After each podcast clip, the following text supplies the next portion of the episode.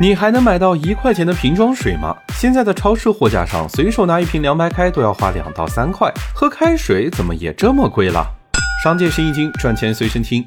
瓶装水的市场里永远不缺少玩家，一边是高端矿泉水自降身价，依云巴黎水降到四至六块，水中贵族百岁山也从十块降到了三块。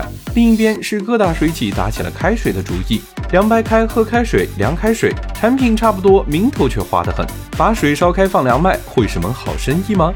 哎，还真是。就拿最早推出凉白开的金麦郎来说，二零二一年一共销售了二十四亿瓶凉白开，要是一瓶能赚五毛，那就是十二亿的利润。谁也没想到，把水烧开放凉再装瓶也能卖出赚到钱。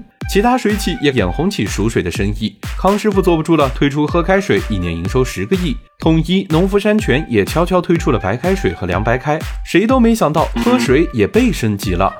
翻一翻包装饮用水的发展，似乎每一次都是营销概念的胜利。从大自然搬运工到怎么也看不明白的水中贵族，现在又有更适合国人体质的白开水。瓶装水生意产业链短又不复杂，而且还很能赚钱，难怪人人都想参与。只是再想找到便宜的瓶装水，好像就越来越难了。